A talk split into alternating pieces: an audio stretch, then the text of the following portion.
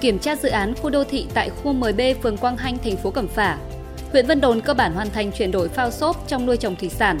Quảng Ninh giành 5 huy chương vàng tại giải cờ vua nhanh Hà Nội mở rộng là những thông tin đáng chú ý sẽ có trong bản tin podcast tối nay thứ hai ngày 6 tháng 11. Thưa quý vị và các bạn, ngày 5 tháng 11, Ủy ban nhân dân tỉnh đã ban hành công văn về việc kiểm tra dự án khu đô thị tại khu 10B, phường Quang Hanh, thành phố Cẩm Phả. Văn bản nêu rõ, ngày 5 tháng 11 năm 2023, báo điện tử Tiền Phong và một số cơ quan báo chí có bài viết phản ánh việc thi công san lấp mặt bằng dự án khu đô thị tại khu 10B, phường Quang Hanh, thành phố Cẩm Phả. Để làm rõ nội dung này, Ủy ban nhân dân tỉnh giao Chủ tịch Ủy ban nhân dân thành phố Cẩm Phả khẩn trương kiểm tra dự án khu đô thị tại khu 10B phường Quang Hanh thành phố Cẩm Phả, xem xét các vấn đề dư luận, báo chí phản ánh để có biện pháp giải quyết theo thẩm quyền và quy định của pháp luật, báo cáo kết quả thực hiện về Ủy ban nhân dân tỉnh. Đồng thời, Ủy ban nhân dân tỉnh cũng giao Sở Kế hoạch và Đầu tư chủ trì phối hợp với các sở ngành có liên quan và Ủy ban nhân dân thành phố Cẩm Phả ra soát các nội dung báo chí phản ánh liên quan đến dự án khu đô thị tại khu 10B, phường Quang Hanh, thành phố Cẩm Phả, tham mưu đề xuất theo đúng các quy định của pháp luật, báo cáo Ủy ban nhân dân tỉnh ngay trong tháng 11 này.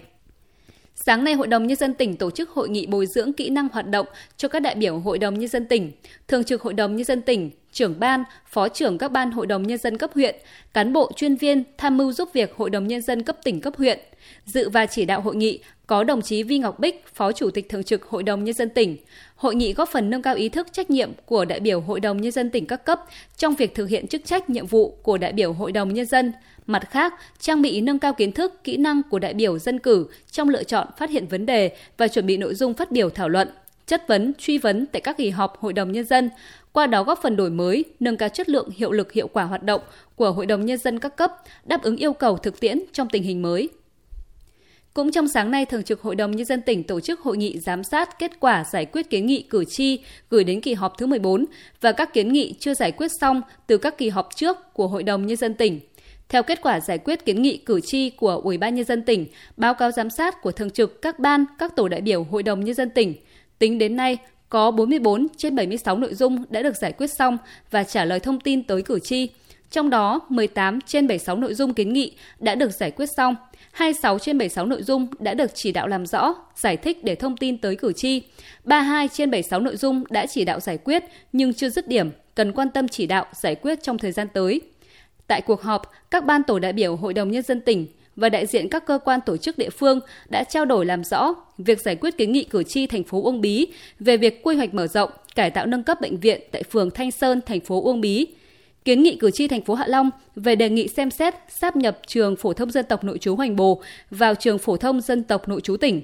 Kiến nghị của cử tri Ba Chẽ về việc xem xét sớm đầu tư nâng cấp đồng bộ tuyến đường tỉnh 330. Sáng nay, Hội đồng Trung khảo và Sơ khảo Giải búa Liềm Vàng tỉnh Quảng Ninh lần thứ tư năm 2023 đã họp triển khai công tác chấm giải. Tính đến ngày 11 tháng 10, Ban tuyên giáo tỉnh ủy, cơ quan thường trực giải đã nhận được 249 tác phẩm hợp lệ tham dự giải, tăng 133% so với năm 2022. Trong đó, Trung tâm Truyền thông tỉnh có số lượng tác phẩm tham dự giải nhiều nhất với 120 tác phẩm.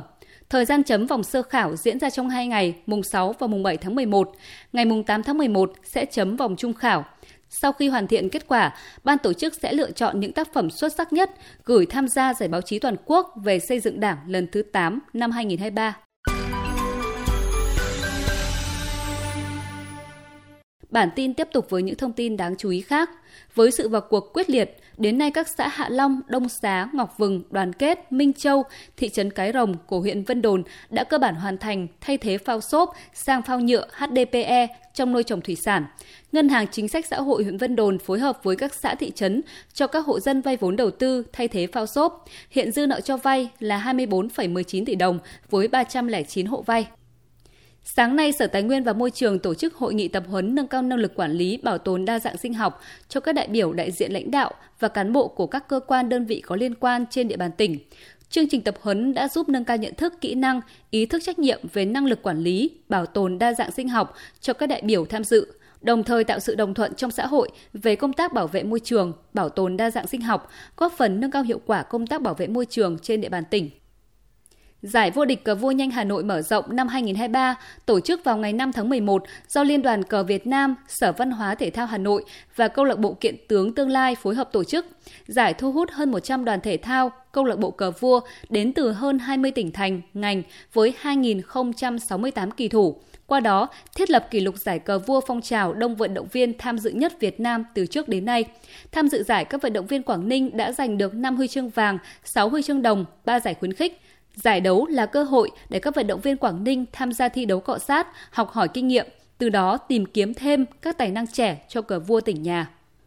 Phần cuối bản tin là thông tin thời tiết trên địa bàn tỉnh. Đêm nay và ngày mai, tỉnh Quảng Ninh tiếp tục chịu ảnh hưởng của áp cao lục địa tăng cường. Thời tiết các khu vực trong tỉnh phổ biến, nhiều mây, đêm có lúc có mưa, mưa rào và rông, ngày không mưa, giảm mây, hưởng nắng. Đêm và sáng trời lạnh, nhiệt độ giao động từ 19 đến 26 độ. Trân trọng cảm ơn quý vị và các bạn đã dành thời gian quan tâm kênh podcast Quảng Ninh. Xin kính chào và hẹn gặp lại.